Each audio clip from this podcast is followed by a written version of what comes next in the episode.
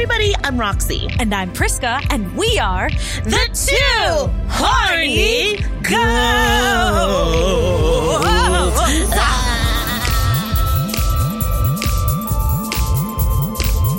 We're just two horny girls climbing the mountain of life. eating Asian American stereotypes for breakfast.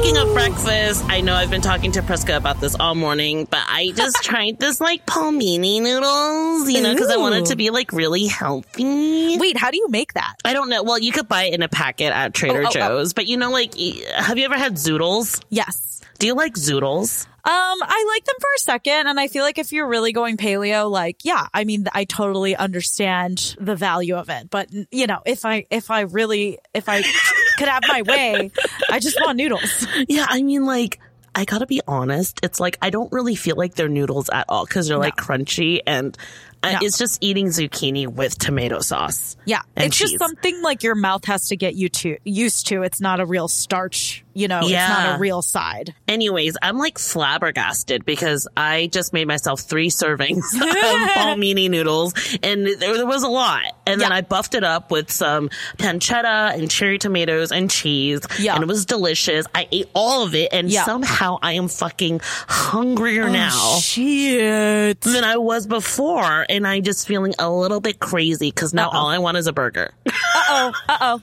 I know. I hate when I eat like healthy, healthy food and Yeah. like you're starving within an hour. Yeah. Because it fills up your stomach and then it just makes you starving and you just have to like get your body used to that, you know? Yes. yes, It's like yes. craving all those like typical like carbohydrates that we give it. Yeah. It's like I just want my new identity to be Roxy is a health like Roxy makes healthy choices. Yeah. And I like woke up with that intention this morning, but now I'm just like, hmm. you know, like we said last episode, it's a continuation, right? Like we're just Exactly. incrementally getting better every single day. And I feel like uh, I've done that thing where it's like, new year, new me. Let me change my diet. And then, Yeah. you know, the first week you do that, there's Yeah. something called like, what is it? Like it's called like the the diet flu where like your body goes into kind of like withdrawals and I've had it so like you actually feel sick kind of What? like not actually sick sick but you feel like body achy you feel a little bit under the weather you feel like low energy and then after you kind of get used to that uh then your body kicks into a different mode you know what i mean but I feel like that's why it's good to just like take things like e- with ease and drink a lot of water mm-hmm, and just take your mm-hmm. time with it. You mm-hmm, know? Thank you, Priska. Yes. I just wanted to share that with you because my stomach being hungry is like at the forefront of my mind, and I just gotta be like, "Shut up!" Yeah. I just fed you literally thirty minutes ago. Yes, I know, I know, I know. But I'm here. Just look at me. Just look at me. Me to I- you. you to me. me to you. You, you are the most gorgeous thing I've seen all fucking week. I've been looking forward to talking about this topic. You know, um, Yeah. I know that we've been sort of building up to it, but Priska, update the peeps. Yeah. Where have you been? So I actually just got back from about 10 days of constant travel.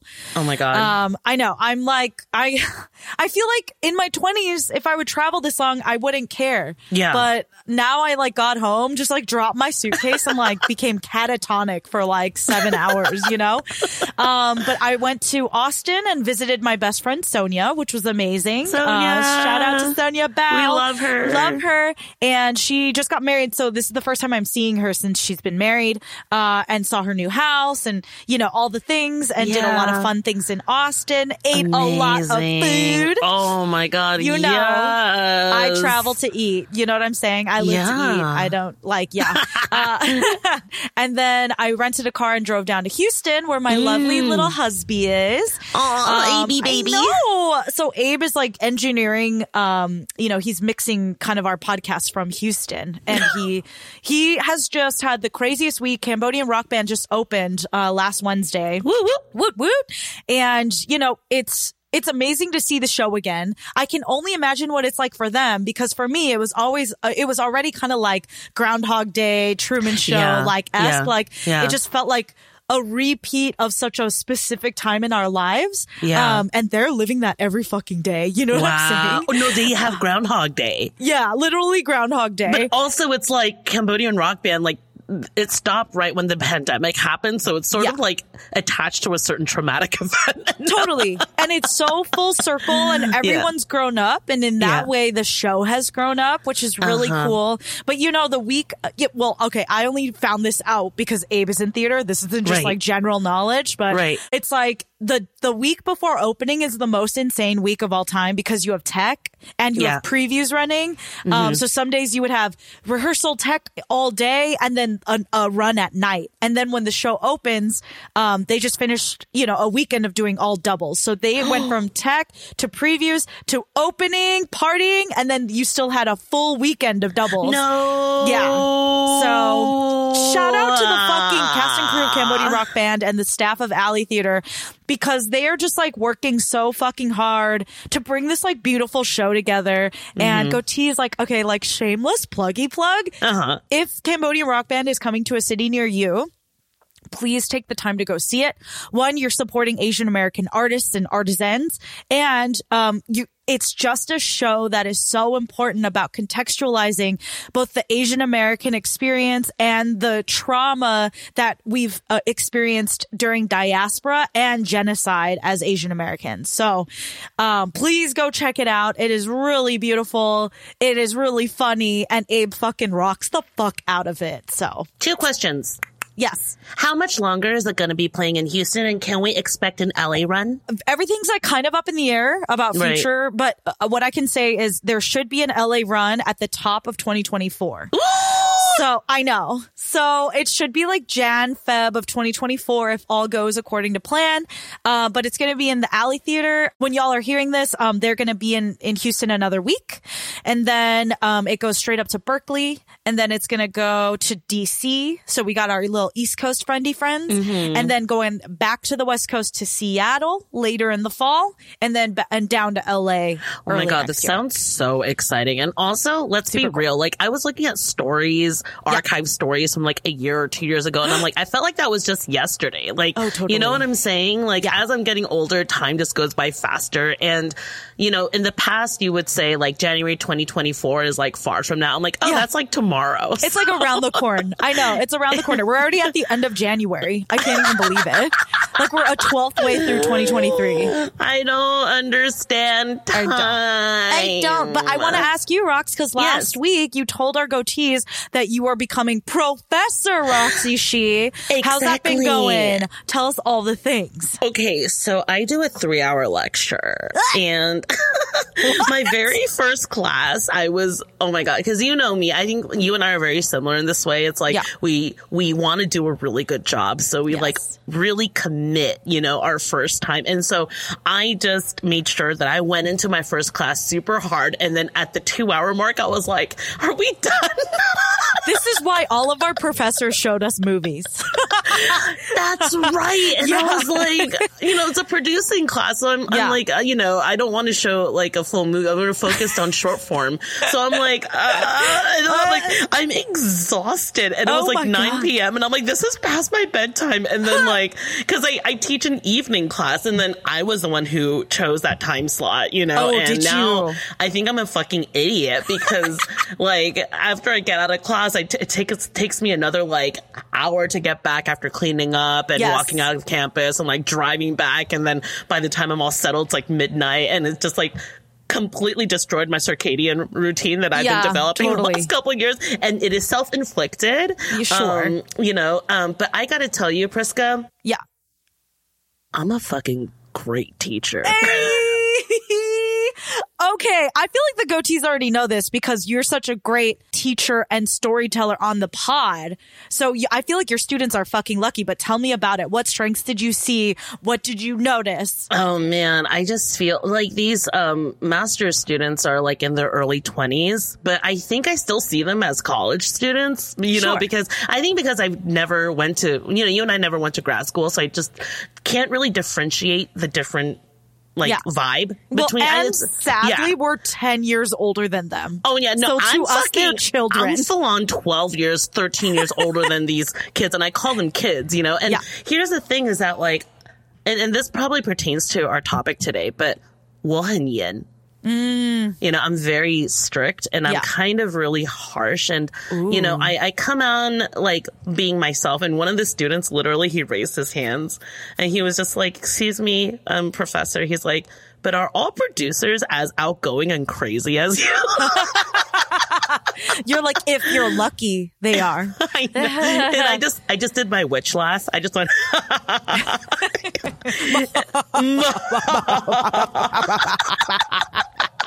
and I'm like, no. Yeah. No, because it's a treat for them to have you, is how I feel. I, I hope so. You know, I, I definitely, I, I feel like I'm giving a lot right now. And, um, I just, you know, it's this thing where it's like there's another part of me that is opening up sure. through this. And it's my love of filmmaking. Like, you know, again, it's like directing and going after jobs and developing stuff in this very uncertain uh, climate, streaming climate right now is, Yeah. um, you know, it, it lets, I mean, we talked about it last week, but it's just very uncertain. And finally, I feel like I have a space. Well, we'll see because it's only like my third week of, of teaching, but it's Yeah. like, um, so far it's been nice to, to remind myself and see these kids with like their eyes full of hope and wonder about Yeah. what their futures will be and how ambitious some of them are and mm. remembering that that used to be us. Sure. Yeah, definitely. 100%. I feel like being in such close proximity to that kind of hope and optimism keeps you young. Yes. I feel like because even my old neighbor John Schumann, he you know was a linguist professor for linguistics professor for a really long time, and I feel like that kept him so young. Yeah. because he was always like, oh, there's this like hopefulness, there's this like opportunity for the next generation. Right, like right, there's right, so right. many possibilities, and like you know what I mean. I feel like that kind of being in close proximity to that energy keeps you young if if you have the right perspective on it. And also, I think like because a lot of them are Asian and Chinese, you know, it's like um culturally, you know, I had a student that went up because I'm teaching them how to pitch. Yeah, And um, I'm like, everyone, you have to stand up in class and like pitch your project, right? Yeah. And what what does it mean to you? Blah blah blah. Like, how do you find a personal connection? And and he just said, "Oh, I, I don't know. Like, there's nothing special about me." And that No. hearing that, like, because you know they're immigrants and Right. culturally it's different, and I I feel like it reminds me of like a time that I was like that where Mm-hmm. I couldn't I was not sure of my confidence or my voice and not really having an authentic answer for why I cared. Yeah. Yeah. No, definitely. And I'm trying to shift that now. You know, I'm trying Yeah. to teach them stuff outside of just, you know, the technicalities or the logistics or like the nuts and bolts of things, but also being like, don't say that, you know, like Mm-hmm. you have something to give and hopefully having two horny goats sort of like Yeah. mentality also being influenced on them so they could really find that self confidence earlier on. Yeah. And it's like, I feel like that's a lot of what we're talking about today in a way. It's like there was a time we were like that when we were younger. We were Mm-hmm. so hard on ourselves. We, we would see people older than us deeper into their careers and we couldn't imagine, um, we couldn't imagine occupying that space, you know? Right, And right. now we're in our mid thirties. We're kind of on the other side of that steep kind of growth phase of our life and looking back and giving back, it becomes so important. And it's not, it's like one thing to tell them, Hey, don't talk to yourself that way, but it's a Right. Completely different thing to be like, let's, let's find the source of this and like kind of like go from there. Cause that's Yeah. the only way we can really, um, find real change and excise whatever like cancer is there, you Yeah. know, and just Yeah. cut the branches we need to cut and, and find the, uh, the growth points we need to kind of be feeding into. Right. That being said, I'm like super excited to dive in to this topic, Priska, because I feel like you and I have such the, the reason why I feel so close to you, like in my life, is because there are things about me that you understand that I don't think anybody else could. And it has a lot to do with this self talk that we had growing Yeah. up, this hypercritical sort of environment that we were in, whether it's placed on us or that we placed on ourselves, you know? Yeah. So Rox, can can you tell the goatees like why we chose this topic today? Um, because I feel like this was something that's been on our minds a lot, but this is something like you kind of really brought to the fore. So can you tell us what we're going over today? It's so interesting because I think that we think of these topics together, you know, Yeah, yeah, yeah. uh, because there's so much, I, I feel like we're telepathic at times and Mind just, meld.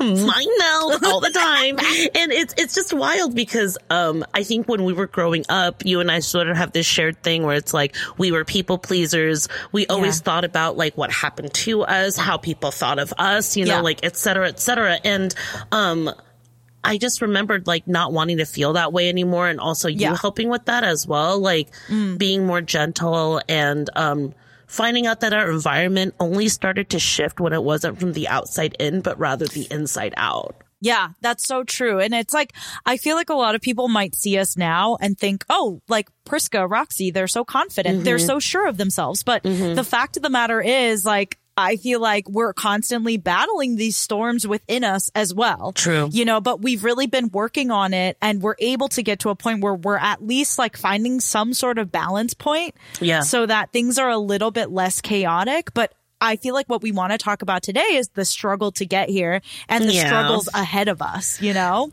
Totally. And it's like, um, I, I mean, I know that we'll probably bring this up too, but it's like sort of the double edged sword of awareness. Mm. You know what I'm saying? It's like now that you're more aware of yourself, it's like you're more aware of everything else and that Yeah. comes at a cost as well. But, um, going back to the very beginning, you Yeah. know, like early, early on when this first started for all of us as human beings is how did you talk to yourself growing up in childhood?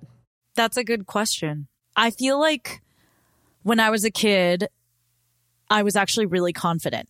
You know, Oh, I was uh, I was like pretty confident, and I liked myself, and I, you know, I was like the oldest daughter, so I had a lot of adults in my life telling me that I was amazing. You know, Mm-hmm. grandma, grandpa, another set of grandmas, like, you know, and then my parents and everyone was just like, wow, I took a first step and they're like, amazing. you know, Right, right, I right, learned to do right. easy math and they're like, amazing. um, and then you kind of get dropped off into school and you're like, right? Aren't I amazing? And everyone's better than you at things and like figuring stuff out at different paces. And you kind of get like that cold water in your face of like oh shit.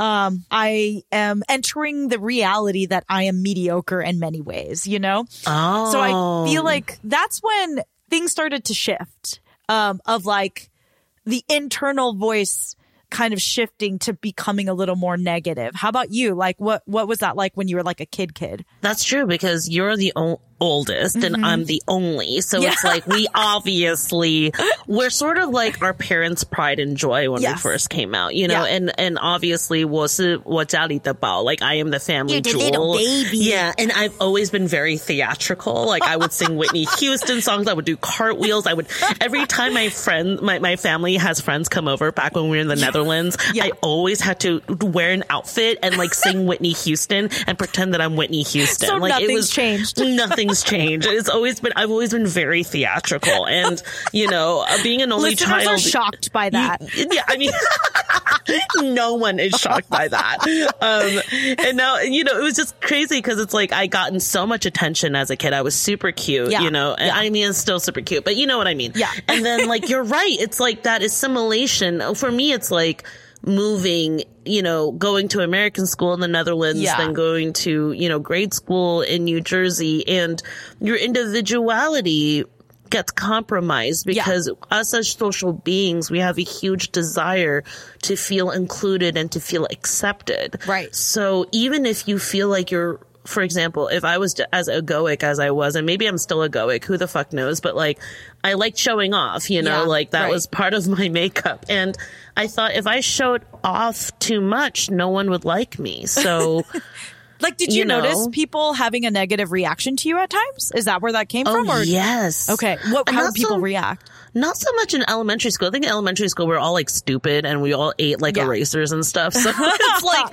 it's like I always had I always had really fond memories of like grade school or maybe I Yeah. just forgot all the traumatic times. Right. But I remembered when I first moved to California and you know I started breakdancing in middle school and I I wanted to make friends um and uh you know it was like the whole exposure to like really cool korean people and Yeah. and it was at a middle school dance and i started like freestyling and Yeah. like And like this girl came up to me and she was just like, "You're not even that great. Like, why do you do that? Like, Oh you, my you goodness. like, yeah, yeah." And then she made me feel really shitty about it. She's like, "You're not a good dancer. Like, stop dancing." What? Yeah, and What then I just yeah, I mean, she she was a mean girl. She had like her clique of like you know really cool friends, and later you know I think I mentioned her in the previous episode, but Mimi she came up and she said you know we're not thinking about being friends with Janet anymore because we don't like the way that she's talks about other people, which sort of goes along with this topic, right? Yeah.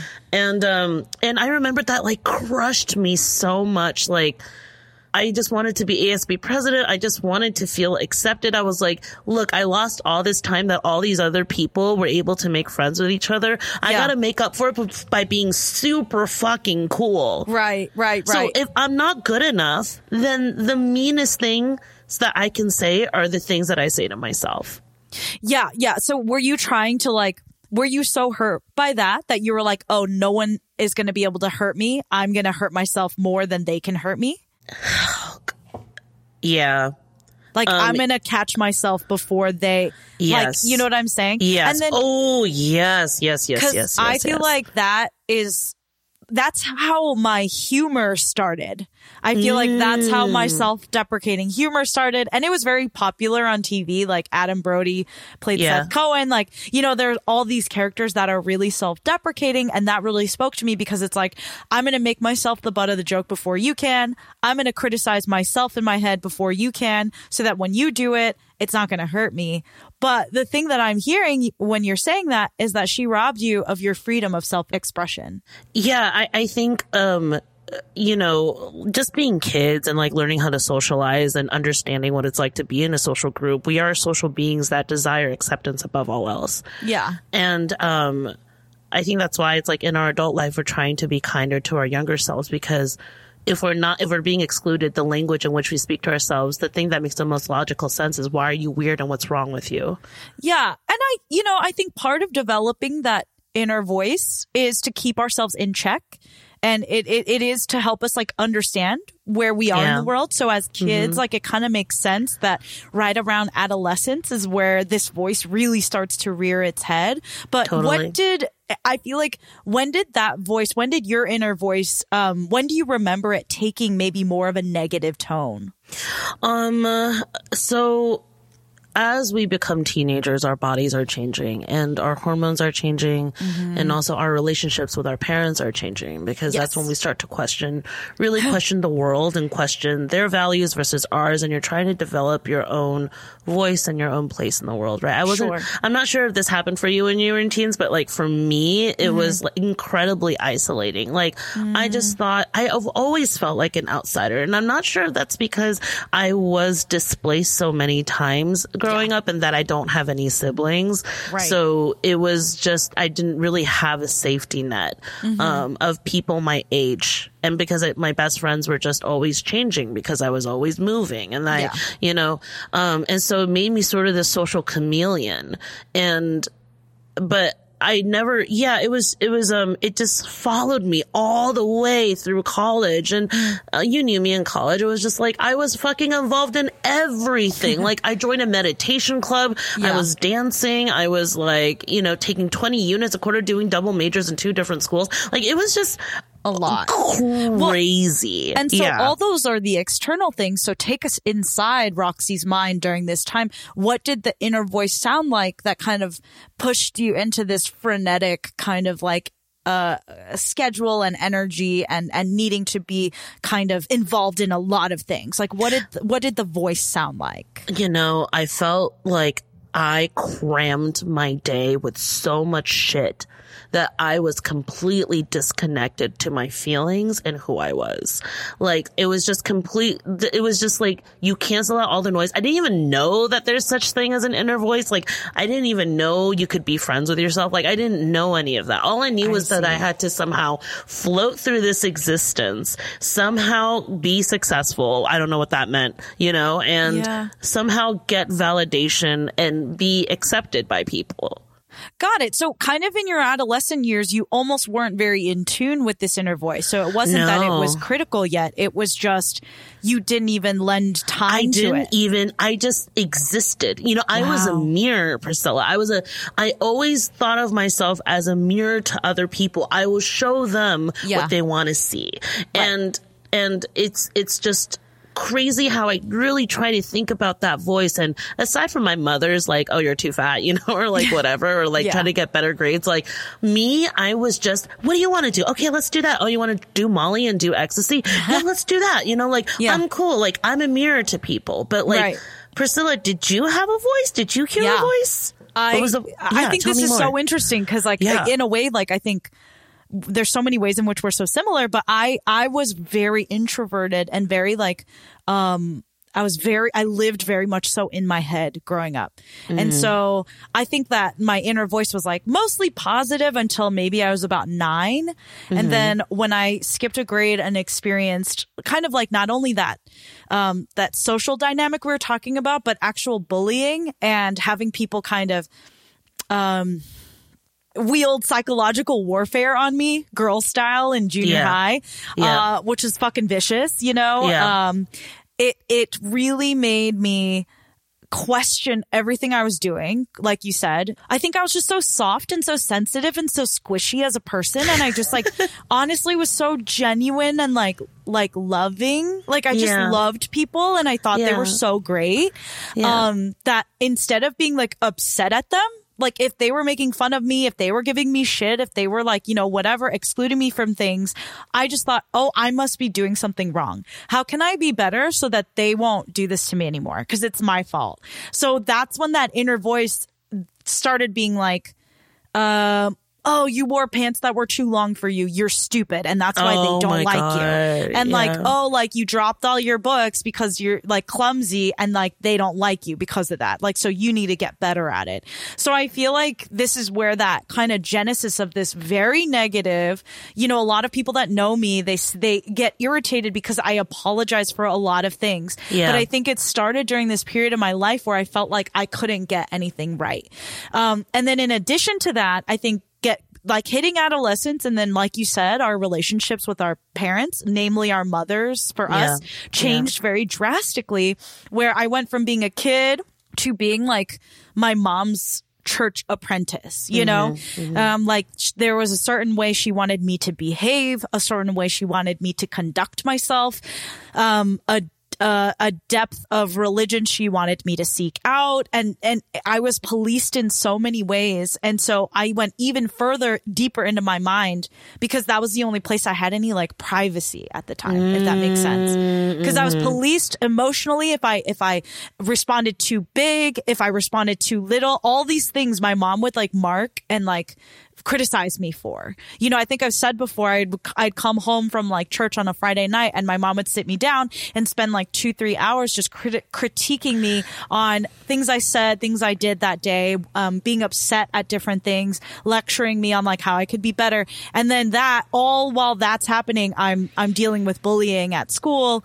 Um and and so my inner critic just started to scream. It was just loud. so you know? like in the moments before you go to bed every night like Mm-hmm. Tell me what's running through your head uh, just stupid, stupid, stupid. You're stupid. You're stupid. That thing you did, stupid. That was stupid. Ugh, like stupid, stupid, stupid. It was just constant. Like stupid, stupid, stupid, stupid, stupid. Like unending. Like that was your fault. You could have been better. How could you have done that better? They'll, they're never gonna like you. Um, Yeah. what can you do to, to to make them like you? Are you too stupid to figure that out? Like et Right. cetera, et cetera, et cetera. Right. It's crazy because like also being Asian American, it's like, and being the, you know, the, the kids of immigrants, like Yeah. we have such this pressure, like even if it's unspoken, to really take what our parents left behind and to succeed, you know, to be Yeah. even better because that was a whole point, right? Yeah. So it's like, if you're not like, assimilating well or if you're not being accepted or if you're just like not doing things right even if it's not being outwardly said your mind creates all these questions and then For you sure. just start reflecting it back to yourself like oh my god are you like a total failure you Yes. know Yeah, to- ah. totally. And like it's it's a constant refrain that comes and comes and comes. And you're right. I think it just has to do with like, if you're not feeling accepted by your cohort, by your community, um, you know, you're, you're gonna have this misalignment and, and, Yes. and Yes. depending on your personality, I think you can get really upset at, at yourself. Um, I feel like some people are fine with it, you know, but I Yeah. think like the way we were was like, we were very upset with ourselves for not aligning. we carried You know. the world on our shoulders out of our own like win. Like it wasn't Yeah. even explicitly stated by our parents every day, but it's just like we ended up carrying it ourselves. And like on the contrary, like on the flip side of that, it's like when something good did happen, like Mm-hmm. for example, when I did get ASB president, you know, or when Yeah. I did, you know, make it into color or whatever, I made varsity. Mm-hmm. Those moments of like actually getting what you wanted. The Yeah. moment I get there, I felt undeserving. Interesting. Interesting. So what would your inner voice say to you in those moments? Like you're an imposter. Mm. Wait until a certain amount of time before people find out that you're a fraud. So it's like, it's interesting thinking about this because no matter what I did, no matter what I did to prove to myself, the mm-hmm. inner critic would be so harsh. Yeah. Like it's not good enough. It's not good enough either way. Right. And as you're saying this, I'm realizing too, some Yeah. of my inner critic is also coming from the religious kind of Mm. um, sermons I'm getting. Cause uh, in that same way where it's like pride comes before the fall or like, you know, uh, you know, it, it- like being prideful, being arrogant, being, uh, uh, you know, kind of too egotistical. Uh, it's kind of like this narrative that Jesus is going to like, uh, I don't know, cut you down to size if, if you're too big for your britches type of thing.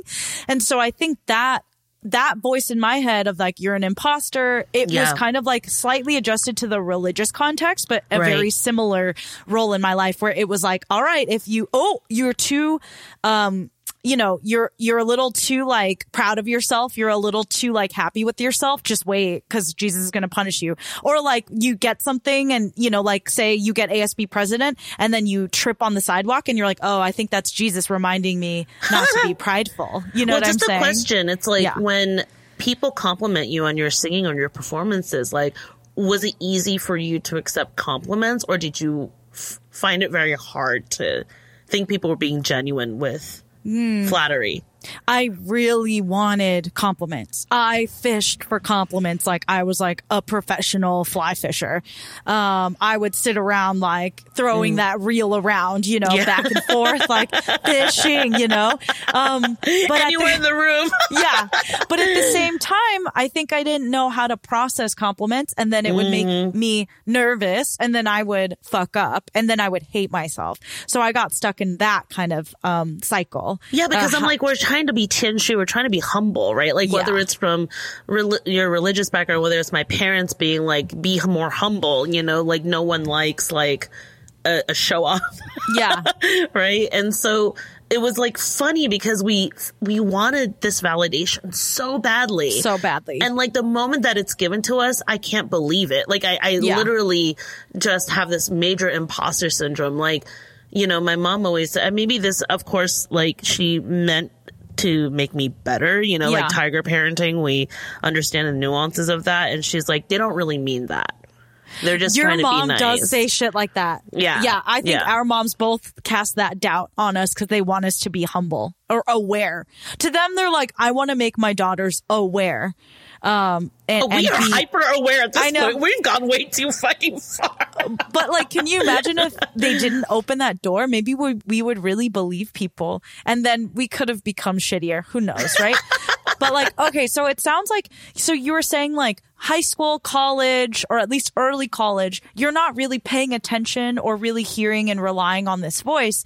Um, but you have very audibly the, the voices of your mother, the voices of your peers, um, that you take and you internalize. So by the time this inner voice kind of really started to, uh, be prominent in your life, what did it sound like?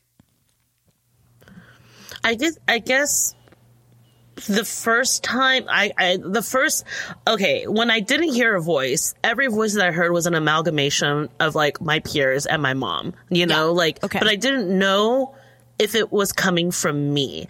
And I feel like I operated this even throughout the rest of my 20s. Hmm. Ex- Like- e- elaborate on that. Like, I was just doing things based of what I thought the collective society wanted me to behave and went after what I thought society and my family and my peers wanted me to go after. So being a really fun party girl. Yeah. You know, going Which to you were. festivals, which I was, and then like working really hard after this filmmaking dream, doing whatever it took, you know, being with this, being in a relationship with a very sweet guy that probably really wasn't for me for so many years. Right. Like, um, and so it was just like, all of these choices that I made were driven by what I thought other people expected and wanted of me. And Wow. I have to be honest, I didn't really get to peel away the layers of the onion until I lived by myself. Um, In and your thirties. yeah, and. I yeah, in my 30s pretty much. I mean, started living alone at 28, but I don't think things really started to bud until I turned 30. Yeah. Interesting. That's so fascinating because I know in the second half, we're going to really talk about how aging has changed the tone and the timbre of our Mm-hmm. inner voices. But I think it's interesting because I had an inner voice that was so prominent and so loud and so deafening Really? that it helped it held me back from a lot of things because I had so much fear and anxiety versus you you were held back because you had an inner voice but it was too muted underneath all these other voices that Yes. you gave way Yes. to. Um, Yes. and so Yes. it's it's interesting we're coming at it from such opposite perspectives. That's we so really didn't know that. true. Yeah, I was just like, oh my god, that's crazy. Like, in your voice sounded like you. Like, did you know that that was you? Yeah. Oh my yeah, god. because I, would talk to myself a lot because I didn't have friends. Um, Right. and I didn't, I didn't know how to socialize and I didn't know, I was really like, I think, I mean, even looking back, I'm not like, oh, other people just didn't get along with me. I didn't know how to socialize. I didn't have, uh, the tools that I needed to befriend this people. is so Yeah. crazy because like I had too many voices That, yeah. that I had no inner identity. That's so fascinating. So, so inside was just kind of a amorphous kind Yes. of blob I was, of I was different just, things. I was just flubber. a, a protein milkshake, if you will. I I had no substance. That's fascinating. I had no substance. I was literally a mirrored cube. Like you would put me, I would spin in every direction and I'd just Right. be a mirror depending on who I'm facing. But I also didn't realize how unhappy I was, you know? Like you sort Hmm. of tune it out and um it's it's just wild because your inner voice was so hard on you and mine was just so non-existent, you know, Yeah. that I didn't even understand what my feelings were, what my emotions were, what my true opinions and intuition and you know, gut Right. feeling was. And the, like, I just, I want to, I want to know how this inner voice have, has influenced your environment when you were growing up. Yeah. And like, for me, it's like, I just felt like, I just felt like I had to act. I just felt like I had to convince people through my so life. just constantly keep the plate spinning. yes. Okay. It's like, wait till, like, hopefully no one finds out that I'm a fraud. You know, like, it's, Wow. it's, it's crazy. Yeah. I mean, and so like, let's find, let, like, hopefully no one finds out I'm a fraud. But if worst case scenario they did, what did that look like in your head? Oh, this is gonna sound so terrible. This is gonna sound so terrible. Um, so I, I, uh, in my younger years, it was easy for me to start over. Okay. And so I just thought if it didn't work out, I'll just start over somewhere else. Oh, like you were going to go full gone girl. yeah, I'm like, re, I, like, basically it's what I did when I moved from like New Jersey to California. On the Yeah. plane ride, I was like, I'm gonna be called Roxy now.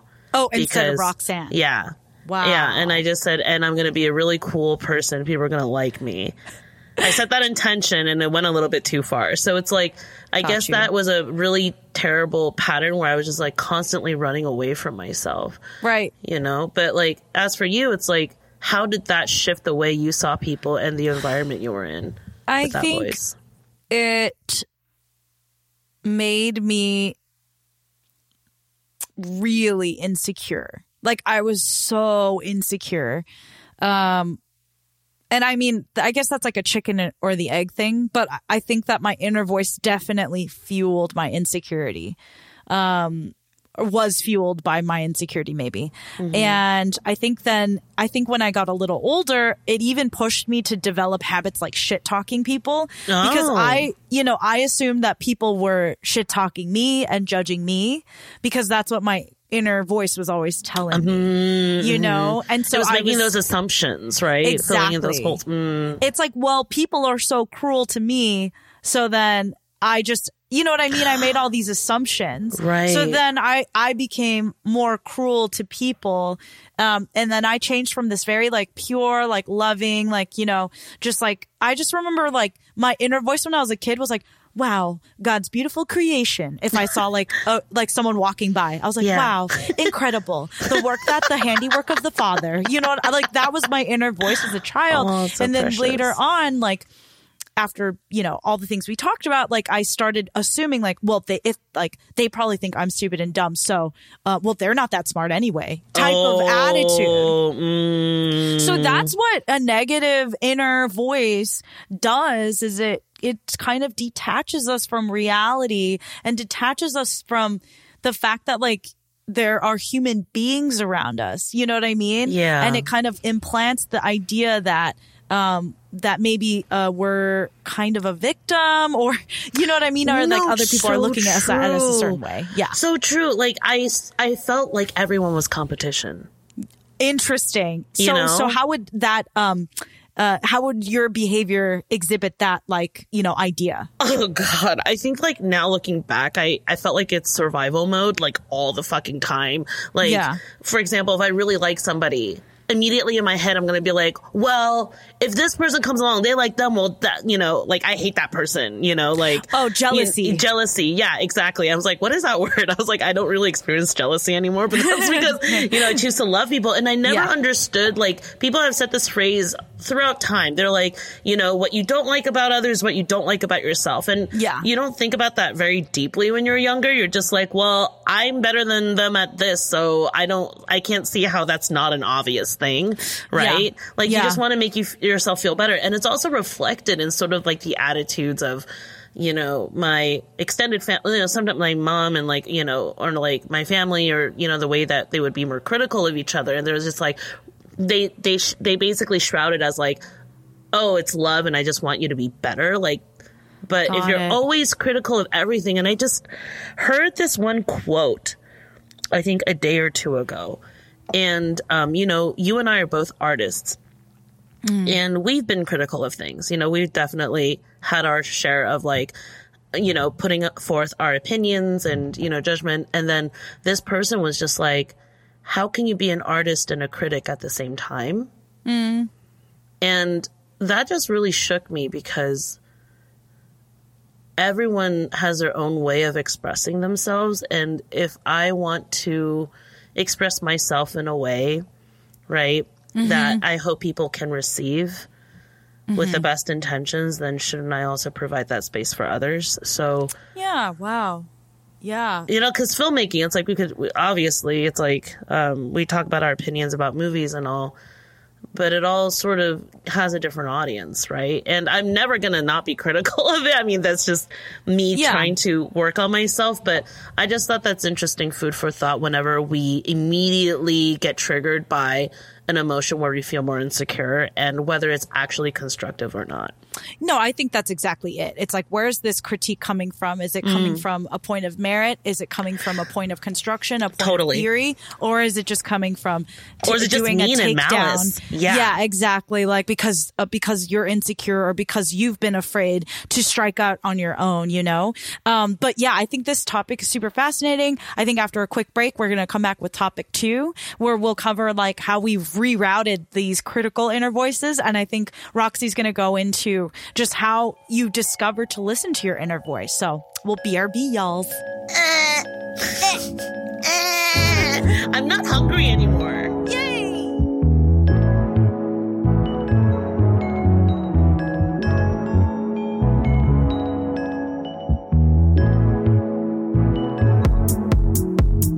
Hey goatees, how y'all doing? This is just a kind, friendly reminder to please leave us a review. I mean, there's so many podcasts nowadays, so we just don't want to get lost, you know? So if you love us, wherever you are, please give us a like or a follow or a review. You could also write us sonnets on the reviews. You know, there is no maximum limit. You could just keep writing and write more. You know, we're not going to hate on that. It's the best way to help us grow, and we will truly, truly appreciate it. We love you so much. Stay horny.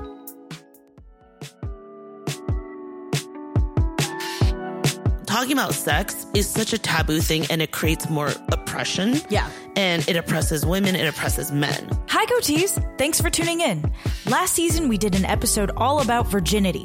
If you haven't heard it yet, we think it's well worth a listen. we have slightly different experiences. For sure. Because you're coming from a place where your friends are like, yeah, we fucked under the bleachers. Right. but you haven't? Yes. I literally would study Cosmo magazines and read them end to end and go on jokes.com and learn dirty jokes because I wanted to like be in the know. We talk about the patriarchal structures around virginity and dive into some pretty personal stuff. Things get really intimate. And I was like, fuck, I'm like single and I don't know what it's like to kiss Yeah. a boy or like I don't know any of these things. I had to find a way to like rush my timeline. Did you ever feel like people assumed that you would be more sexually experienced? Yes, like my breasts have developed into this since I was 13. I've always been very voluptuous. Yeah. I have to be honest, I wanted to lose my virginity, but at the same time I was scared of the pain. We also talk about double standards when it comes to virginity and how that can be damaging as well. And in fact, like, you know, when they hit a certain age, they have older men mentors being like, let me just get you a girl so that you can get it out of the way. Which is so sad because, like, that fumbling and discovery and confusion and all that is, is intimacy building. It's our most listened to episode to date, so head to twohornygoats.com slash episode slash virginity to listen now. Or find the episode on Spotify and iTunes. Our mothers only had had one person their Yes. whole life. You Yeah. know what I mean? So Only one person has entered the chamber. Exactly. And so that's their mm-hmm. that's their story mm-hmm. and that's that's what they know. So obviously that's what they think that will bring happiness, fulfillment, joy, completion. Okay, now back to the show. Welcome back, OGs. Did you like our ad? Me to me to me, you know? if you are enjoying our content, if you love the voices of me and Priska, you can Yeah. always support us by going to our donation page on our Yeah. website. So topic uh, two, Rocks. What are I we know. what are we running into here? Well, here is where we are going to discuss the shift and the change because we, at a certain point, you are made aware that these patterns need to change, right? Because your external circumstances just aren't shifting. It's not mm. about what happens to you, right? It's about the changes that you need to make yourself. So Yeah. my question to you is, like ever since I've I've seen you grown so fucking much and like in mm. the past couple of years you've become a lot softer Yeah. a lot more loving you know um when did that first start happening for you? Well, I I feel like probably 30s as well um, was when I, I think life coaching really helped me um, because um, I think what life coaching helped me do was to name the inner voices in my head. Because before it was just a cacophony of like criticism. You know it was just ringing and ringing and ringing and ringing um, with no kind of structure uh, with like no real like understandable structure. So i feel that having a life coach was really helpful. She helped me to name them. Um, like for example i have a specific like inner critic that i've named the paparazzi because it seems to be like constantly on watch and always trying to catch you on the outs or always trying to catch you um, when you're at your lowest or your weakest or your you know your your ugliest bedhead moments paparazzi yeah. And then um another kind of one of my critics is anxiety driven. So that's Hank the bird. And he's just constantly flapping, you know, and he wants to be um, seen and loved and known and recognized, and he's just flapping constantly. Oh, mm. So it, it's like this fluttering in your chest, and Yes. it, it it would motivate me to to do things. And then I, I have a very loud kind of like um, VR version of my mom, and it's just it's not my mom, but it's a it's a VR amalgamation of my mom's voice Oh that's become internalized. So there are times I have to recognize that. And then, and then kind of the other one's just like basic insecurity, you know, like when I'm, when I'm fearful, when I don't like myself, um, I will attack myself for that. It, it becomes almost like a white blood cell, you know, it's like in your own body attacking your own body type of shit, you know? So, It's um, like you have multiple personalities inside your a head. little bit. And and then all of these are triggered by different things. You know what i'm saying? Like maybe the the inner critic is like when when i'm um the paparazzi is when i'm feeling down the anxiety is when i'm not feeling recognized. My mom is when i i you know i i may not have clarity in where to go in my life. The insecurities maybe when i'm on top you know, when I succeeded, when I get an, a, a raise, when I get a promotion, all of a sudden the insecurity kicks in, right? So all of these have different triggers. And I think for me, naming them, knowing them has helped me because recognition is the first battle. Right. And then being able to then head it off, recognize it and choose to either ignore it or to silence it. Uh, is the next step, right? So I think that was enormously helpful to me. I cannot move past just like this 3D holographic image of Michelle Liang version 2.0. With the bangs too. oh, yeah. Roxy! I know. How about you? Like what what were things that kind of helped you recognize your inner voice? Because it sounds like you didn't have a very you had the volume turned had- really low. I was, I was just, um, I don't know, like a, like, like a Ferrero Rocher, you know, it's like I had a lot of good yummy chocolate on the outside and inside is just this styrofoamy emptiness, you know, poor excuse know. for like, I don't know, filling. Um, but I feel like you're also underestimating yourself. Probably because obviously you had so much there, but I just I get the feeling that you weren't tuned into that radio. Not at all. I was not Yeah. tuned in at all. I was way off. And ironically, Mm. now it's like, you know, you had that very prominent, loud, booming voice, Yeah, but it was more so really intense and critical. Mine is also a loud, booming voice now. It's just Yeah. one voice. huh? And, um, but she is like the most compassionate, like, like wonderful person. And hopefully people so don't nice. misunderstand this. People, hopefully people don't misunderstand this and, and think of it as coming from an egoic place. But it's like, I think that this is like, okay, Priscilla had a very like logical processed way through her life coach to identify these voices. Mine is a very spiritual approach. Mm-hmm, and I mm-hmm. think it's like over these past couple of years in my twenties, like I, f- one thing that I felt great pride on was making a really close group of friends. Mm. And one thing that I know about myself is I am a great friend and mm-hmm. I will show up for who I love no mm-hmm. matter what. And I'm like, if I can show up for these people and love them in such ways that are so grand, why can't I mm-hmm. do it to myself? So I created my own version of the best friend Roxy. Wow. Yeah. Again, you did this consciously Yeah. the way you did on your plane ride from the Netherlands to Yeah. Yes. New Jersey. You did this very consciously. very then, consciously. It's like it's like for example, it's if I like wake up in the morning and I'm like I don't deserve to eat breakfast. Like if I wake up, Mm-hmm. you know, in the morning when I lived with Rochelle and like she, you know, she's gonna she's hungry, she wants to eat. Like I'm gonna make food for her. So Mm-hmm. Yeah, why can't I make food for myself? You know, it's like. Like all these things where it's like oh like well busan or like I don't worry about me. yeah, I don't count. I don't you know? count. And it's Don't- like, yeah. it's like, I just keep thinking about you eating a piece of toast when you're such a big foodie. You know, it's like these moments when I'm just like, hold up, I'm a great friend. Don't I also deserve Roxy as a BFF? I actually love this perspective because uh, like goatees like write into us uh hello at com if this is like ringing something in you because uh, like ringing a bell or opening something within you because that's that's like that is where I feel like we all are striving to be, but not somewhere that I feel is a destination I'm ever going to be at. as much as I try, you know, and but I, you're I like think such that's an really amazing beautiful. friend, Priscilla, and you're such an amazing partner. And like you show up for like you are my mirror. You know what I mean? It's like Mm-hmm. I feel like we feed into each other so many positive, nourishing, wonderful things that make us better as people. And I'm just like, don't you also deserve yourself as your own Mm. I best love- friend? You know what I'm saying? Like Yeah. Priscilla's always my hype woman. You have always hyped me up, you know? And it's like, why And like I always will. yeah, and I'm like, but sometimes when I'm when I'm not around, you know, like or Abe's not around, like don't you Yeah. deserve that to yourself? You know, like Yeah.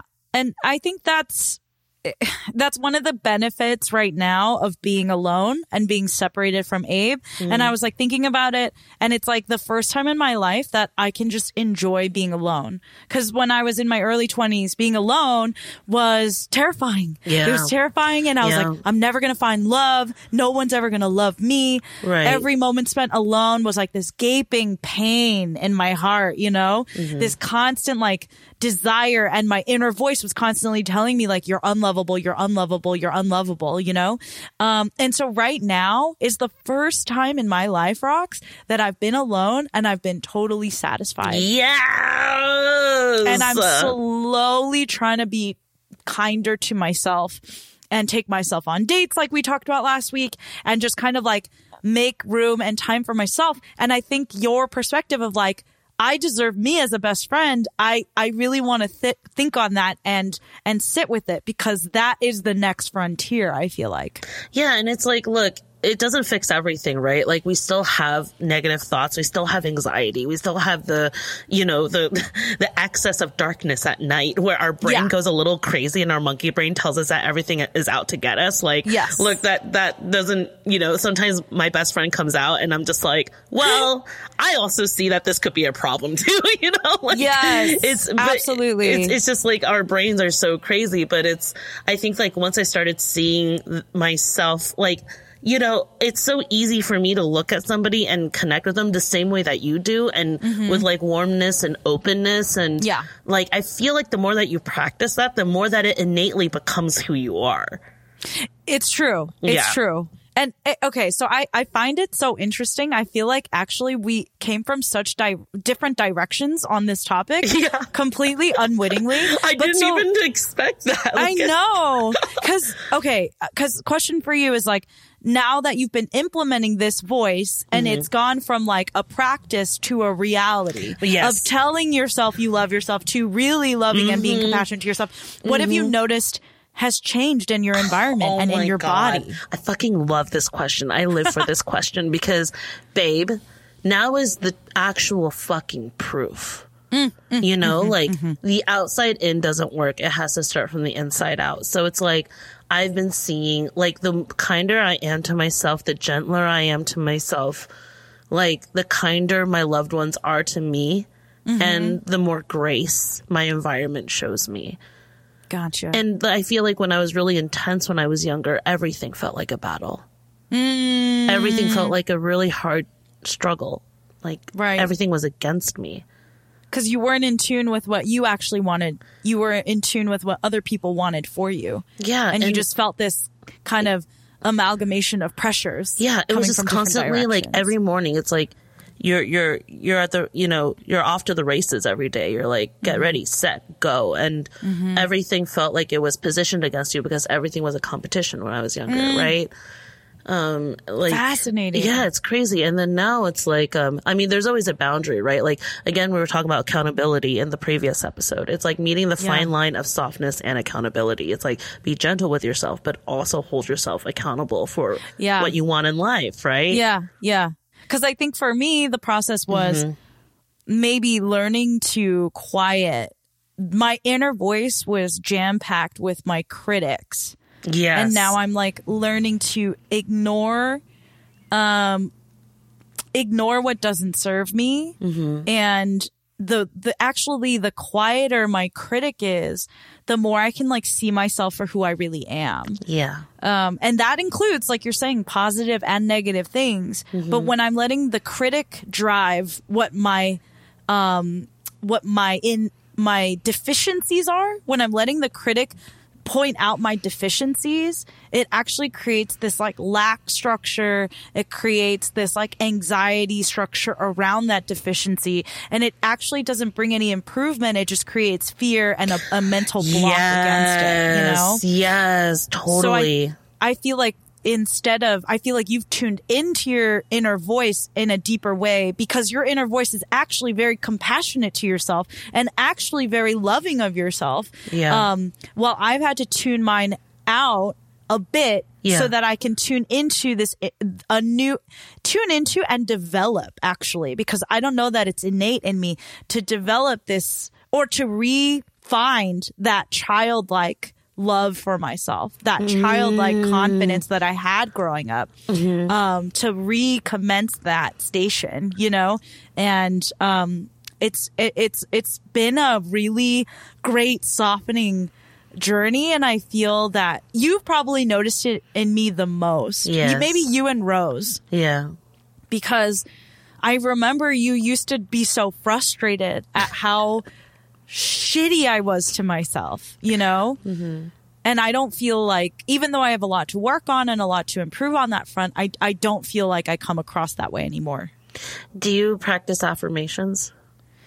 I do. I do in my own way. I don't like look in the mirror. I like stuff like that uh, doesn't necessarily work for me, but I'm, I, I, when I'm shitty to myself, I'll take a beat and I'll be like, you're doing okay.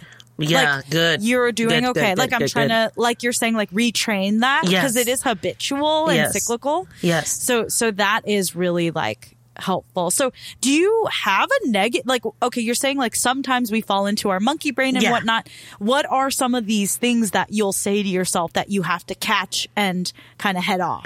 Well, sometimes, you know, um, like for example, this past class, I was really strict with my students. Like I almost mm-hmm. felt like I went a little bit too overboard. Mm-hmm. And, um, you know, I talked it through and I was like, why did I come out that way? And it's because a lot of them were fucking late to my class and I have, I have zero tolerance about that uh-huh. stuff. Like, I'm like, I'm not starting 15 minutes after my start time. But Yeah. also it's like, you know, these, these are still, to me, they're still kids, you know, they're still learning how to communicate. So it's like, Yeah. there was another three hour class before my three hour class and it's like right smack in the dinner time. So they were going to the cafeteria to grab something to eat. Right. But no one told me that. So like everyone was late 10 minutes to 15 minutes and it's unacceptable, you know? So I was really shitty, not really shitty, but I was especially more strict and firm throughout the whole Yeah. class. Cause you felt insecure. Right, not insecure. I was just, I felt like I was being disrespected? disrespected. I was being Yeah. disrespected. And it's like, I would never fucking do that to anybody else. you Mm-hmm, know, like if Jaw didn't communicate and he's like two hours late and I Mm-hmm. would just not have, I would just be like, let's, let's reschedule because nobody in my life operates that way. Mm-hmm, All of my friends, all my close girlfriends, if we're running late, we communicate.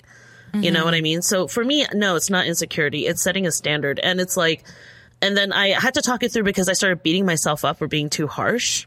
Oh, I see. You know I what I'm see. I saying? That's then what you were. Yeah. I was, I was, I was like, what's this Thailand? You know, like, Mm-hmm. I talked it over with my mom and I started like speaking out, you know, I, I talked it out a little bit more and, you know, Jaw's like, maybe you are a little bit too harsh, you know, like you didn't think about these things. And I'm like, okay, well, now that I'm thinking about it, I need to be accountable for it, Yeah. you know? So again, it's like previous version of Roxy would have took, taken the whip Mm-hmm. Yeah. and gave myself 50 lashes. yes. Beat But- yourself the fuck up. Exactly. But Yeah. now I am now Professor Roxy to myself and I'm just like, look, listen. Yeah. It's like this happened because you know this, but you also didn't know this and that's why you acted this way. So how Yeah. about you make up for it? yeah. And then that'll be that. Right.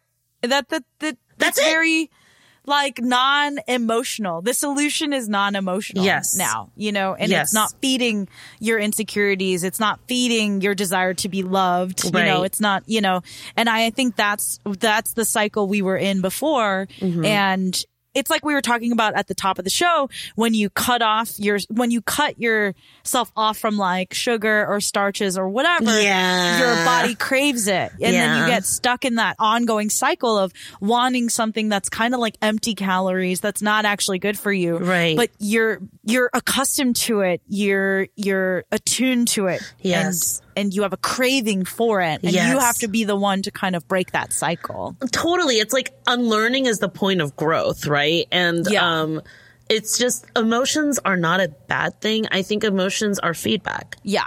Yeah. So it's like when you're when you're when i'm getting mad at oh my god. So you know how i don't know if you've ever seen you've seen your mom cry once but like um i was talking to a couple of my asian american friends and about their parents and i say do your parents just like cry out of nowhere and not mm-hmm. know why? Mm-hmm. And then they're like yeah like sometimes mm-hmm. they'll just start crying because they haven't processed grief but they don't know what their emotion is I see. Yeah, yeah, yeah. You know what I'm no, no, saying? no, definitely. Jaw had a he, you know, he was he he gave me a def. I don't I don't remember, but he was just like that's tra- trauma uh, stored up in your nervous system, so your mm-hmm. body's trying to let it out. It's just all of a sudden, no reason, you just like start crying.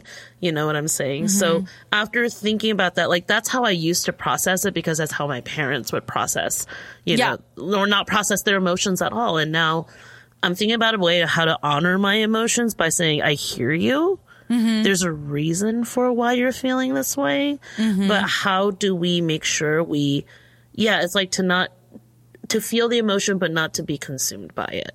You I love that. I Yeah. really love that. And I think something Abe always reminds me too is like, uh, you know, I, I'll start beating myself up. I'll start like Mm-hmm. talking negatively and he'll be like, are you trying to be perfect? Cause no one can be perfect, but you're doing great. You know what I mean? Right. He's like, well, then if you did all that, then you'd be perfect.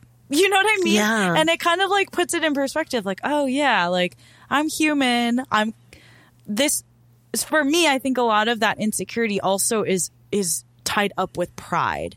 Yes. And and so I think that's why I'm so insecure and so harsh on myself because I do have a lot of expectations for myself and like a lot of pride in who I want to come off as. But I'm learning to let go of that and that's helping me soften up in as I get older.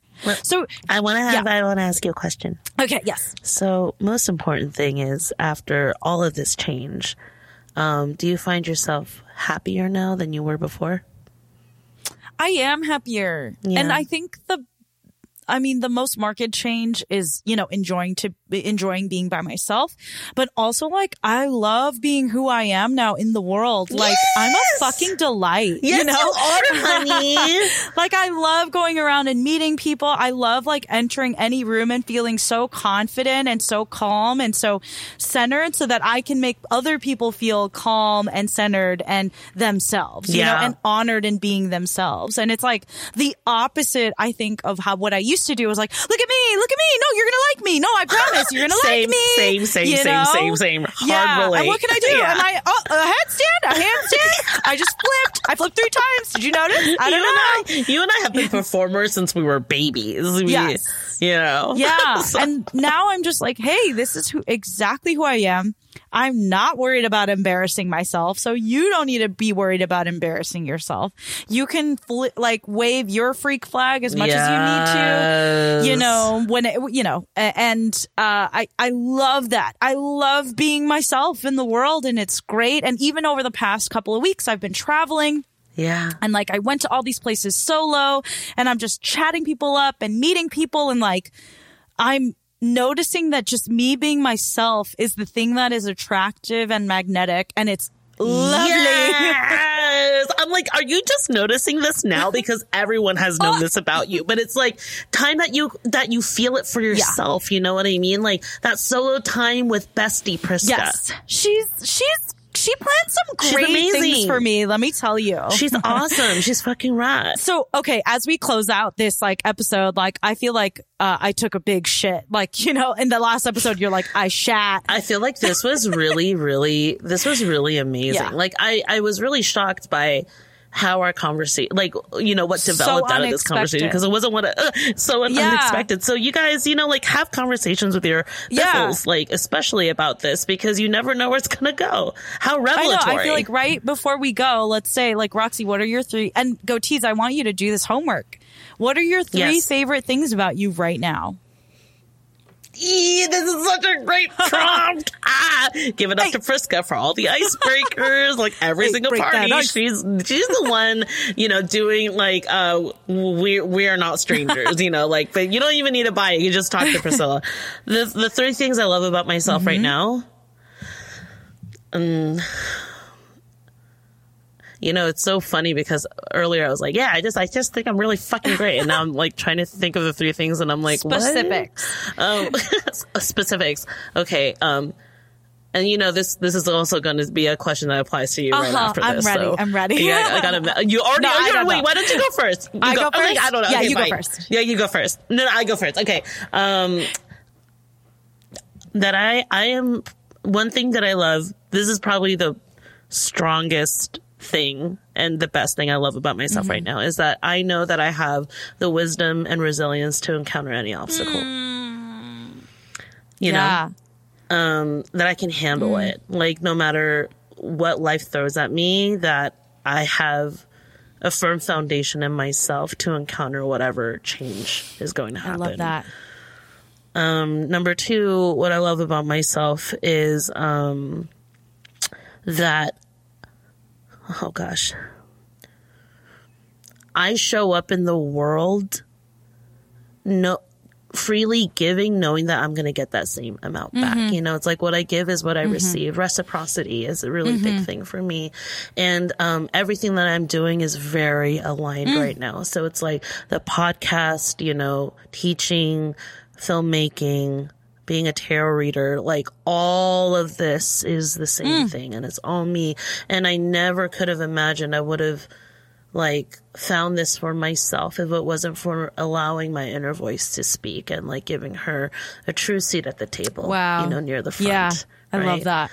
Number three is um I love the way that I treat myself Mm. now. Like I treat myself like the lover I want. I treat myself like the partner I want.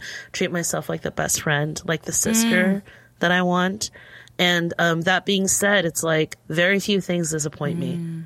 You know, because now when they do, I realize that it's not about me. You know, because I'm accountable for myself and how I show up in the world and how I treat myself. And Shit. once I have that, it's like, you know what I mean? It's like everything just suddenly becomes not so heavy. Yeah. Like, Because it's not your burden. everything feels a lot lighter. It's not my burden Yeah. anymore. And I feel a lot gentler with myself and I'm so much happier Hmm. now. Like, it's real, you guys. Like, I, when we were younger, we didn't understand this, but it, it's real, you know? Yeah, it is. And, you know, Abe always said, Abe has always been saying to me since we met, he's like, we all meet in the middle. And I, I believe that. Like, no matter, cause we, you and I, we came from such like opposite ends of the spectrum, but we ended up in a very similar space, you know? Yes, yes, we true. just and they even say this about like uh, you know I, I know like a lot of people consider myers-briggs and personality tests in general to be kind of pretty bunk but what they say is like generally whatever letter you are you move closer to the center you know and i believe that like extrovert introvert most people move towards the center as they get older we balance ourselves out. Yes. Eventually. Exactly. Exactly. Because the older you get, the more experiences you have, the the more you just find yourself coming towards the center. Um I love yeah. that. Your Oh, turn. my turn. Um Yeah, BB. so for me, I think I really love my curiosity because it makes it so mm-hmm. that one, I'm never bored, and two, Yeah. I'm genuinely interested in what people have to say, and I get to learn a little bit about so much just by like being curious about people and asking them questions. yeah. I love that side of myself and I'm I I feel like it lends itself to always learning and always growing and always bettering, you know? always a student of life, right? Yes. Yeah. I love that. And like I you know, I notice the effect it has on people when like you just ask them a question. you know what I'm saying? It, it can change Mm-hmm. someone's day and it can change their eh, experience. And I'm not doing it to change their day, but I'm just noticing like it's something I genuinely want to ask and, and Right. learn about. And then when someone, when you watch someone unfold like a flower, it's so awesome. Mm. You know what I mean? So I, I love that. I love those experiences. I live for them. Yes. Um, I like my, I like that. I appreciate that my anxiety has allowed me to be a really attentive friend and partner because I shit on my anxiety so much and it does affect me a lot and it is frustrating, but it helps me to, um, kind of have the foresight to plan things for my friends and for my partner and for my families, uh, for my family. I love that. Yeah. I love that. It's like we're always bashing Yeah. on our the sides that we're most critical of, but they're there. You know, we should also give them love as well for protecting us. Yeah, us. it does. Like I'm like, Yeah. okay, my anxiety is driving me like, well, what if it rains today? Okay, let me make sure I have this. Well, what if someone gets a cut? Well, let me make sure I have a first aid kit. Well, what if you Yeah. know? So all these anxieties. So, oh, what if like the the reservation system goes down? Well, let me have a backup restaurant. Like, but it makes Right, it right. so even though it can be a little hard to live in my head sometimes, it makes it so like if I'm planning an event, I think through things that maybe not everyone's thinking through. Like, eh, eh, you know, stuff like that. It's also a strength. It's like yin and yang. It's like the balance of the light and dark, Yes. you know? Yeah. Like it's it's only when your anxiety consumes you eh, That, it's that it, it could be a little crazy. Yeah. But like I love that. And then I, um, I really like that I can approach life with a lot of candor and a good sense of humor. Yes. So, cause the more comfortable I am with myself, the less I have to hide. And the less I have to hide, the more I can be like effortlessly present and even hard things and dark things, um, don't have to weigh as hard or as dark because you're approaching it as just a human, you know? And I'm not trying to put on airs or anything. I'm just able to approach people and friends and my community exactly as I am. You know, that's so beautiful because it's like that really just struck me, Priscilla, because showing up as yourself, right? Mm. It's like previous Roxy was a mirror to the world, but then showing up as myself, everyone becomes my mirror, Yeah. Wow. Interesting. Yeah. right? Yeah. People show, reflect back what you give out. yeah. And like you said about reciprocity, it, it happens. You trust it. You trust it. Yes. You're giving and you're just trusting. Like, you know, you're not trying to grip on. You're not like trying to, you know, make sure you get something in return. You're just like, all right, I trust that You're this energy will come go. back. Oh God, that is so beautiful. Oh my God. But like, I know we're sort of running low on time because we could talk about this forever and we go tease. Like, Yes. feel free to write to us. Yes. Like, this is such an amazing topic. We've learned so much about each other today. Yeah. But let us know your thoughts on if you have softened as you've gotten older. Uh-huh. If you feel like you're really hard on yourself, like if that's something that you're struggling with right now, Mm. like write to us, let us know, or share with us a voice memo. We'll share it with the podcast. Hundred percent. And know. we are so glad to be back. And um, this is episode two. And next week we're going to be playing a game called We Are Not Really Strangers. And we encourage you to play along while we play. So that will be Yeah, a fun be thing so to look fun. forward to. But until then, do you hear that, Rocks? Is Oh it my a- god, the train is coming towards Oh us. It's getting louder and louder. Unsolicited picks Unsolicited fucking pick. Here we go. All right, tell me, give it to me. Okay. Your picks of the week. Okay. So I just went on a reverse bachelorette for my best friend Sonia. Um, she What's she a reverse It's like they got married, but it was like a COVID wedding. So oh, we oh, mm, went on like a, and then the, her other BFF from childhood also got married during the pandemic. So we kind of did Oh. like their combined bachelorette. It was Oh, really wow. fun because all Woo. the the three of them had grown up together Yeah. and um you know i was kind of like just watching like i wonder if people watch like listen to our pod like that like i was watching their friendship dynamic you know what i mean almost like a voyeur it was kind of voyeuristic and all that but we went to and Roxy, I want to take you so badly because our girls would fucking love this place. Two Yeah. Bunch Palms in Palm Springs, which is the mineral hot spring resort. So instead of yeah, so instead of sulfur, their water is high in lithium, which apparently has some like mood boosting effects. What? Apparently, but it's like they've got this uh, uh like underground springs, and Yes. they have private tubs, and then they have something called the Grotto. They have a Yes. full resort and spa. Um, Yes. They have a restaurant that's great. The staff was incredible. It's like catered towards millennials. It's like fodder for this. millennials. Yeah. I want this so badly. It's My body great. aches for it. Yeah. Every, what's every, it's interesting because when you're there, whilst you're there, you're not like really talking to a concierge or talking to, you text them and they make it happen. So you're like, hey, I need like maybe some cups by whatever. And they'll literally like bring it to your room. You just text them. Oh So my god! Literally I don't need to talk to anybody. Yeah. I fucking love that. Yeah. No so confrontations. We are going there for sure. And then during the week, they have like better rates in case you guys are curious. It's like four, Yeah. 500 during the week and then like six, 700 on the weekends, depending. Oh man. So it's not cheap, but it's, it's a good experience and Mm-hmm. only guests get to use their facilities. So you kind of have that benefit of, oh, you know, oh, I like that exclusivity. It also makes it so that it's not swarming with people. Yes, exactly. Because it could, de- like Ace Hotel in the summer in Palm Springs is swarming with people at Yes. the pool. It's disgusting. Oh yeah, Um, totally. it's like Vegas, and you're like, what the fuck, you know? oh my god. And it's also adult only. So love, love. Oh my god. Yes. I know. Okay, we are Highly going. I don't okay, care. We're going. We're okay, going. actually, like, let's get off right now and go. um, and then my second pick is Kinfolk. Uh, Mm-hmm. This is a cocktail lounge and liquor library that I stumbled across in Austin. If you guys are going to Texas, I highly recommend. I went by myself and sat at their like little communal table in their library, all Uh-huh. surrounded by liquor. Ah! it was, oh, I just licked my mic. Um, and, uh, and I met, like, so they, they had multiple seatings throughout the night, but I kind of sat Yeah. there for a good long time because I was by myself. And Yes. I met so many people and chatted with so many people and had the best night. And Love it's that. yes, it's beautiful inside. It's kind of a speakeasy. It's subterranean. It's really gorgeous. And the um, server there was the most knowledgeable. Had been a sommelier for like twenty years. Um, had worked in like liquor for like twenty. Had like a storied career.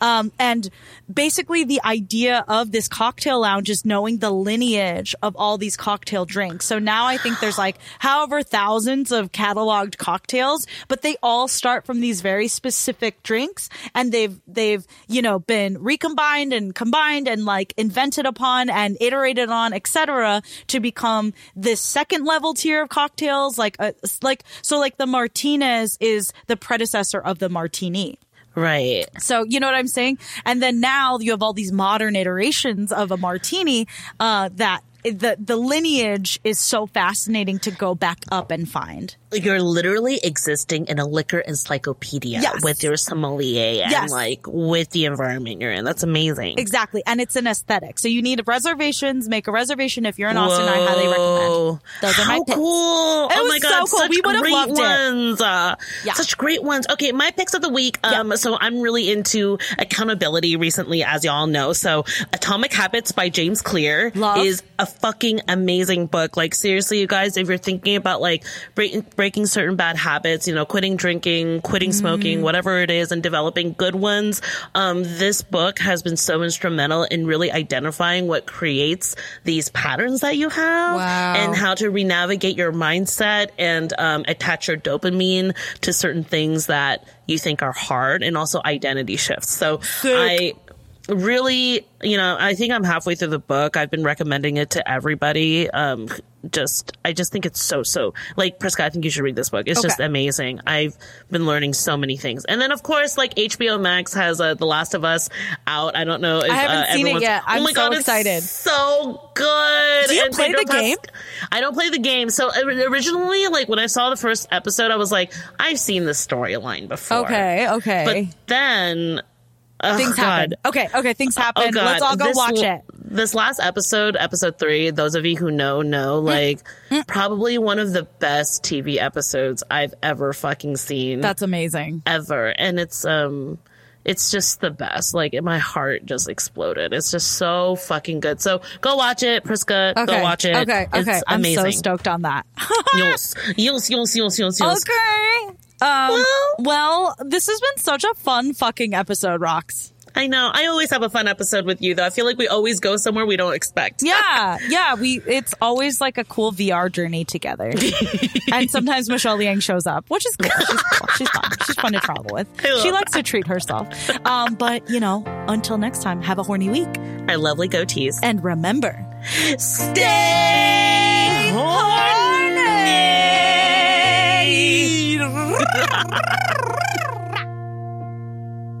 Don't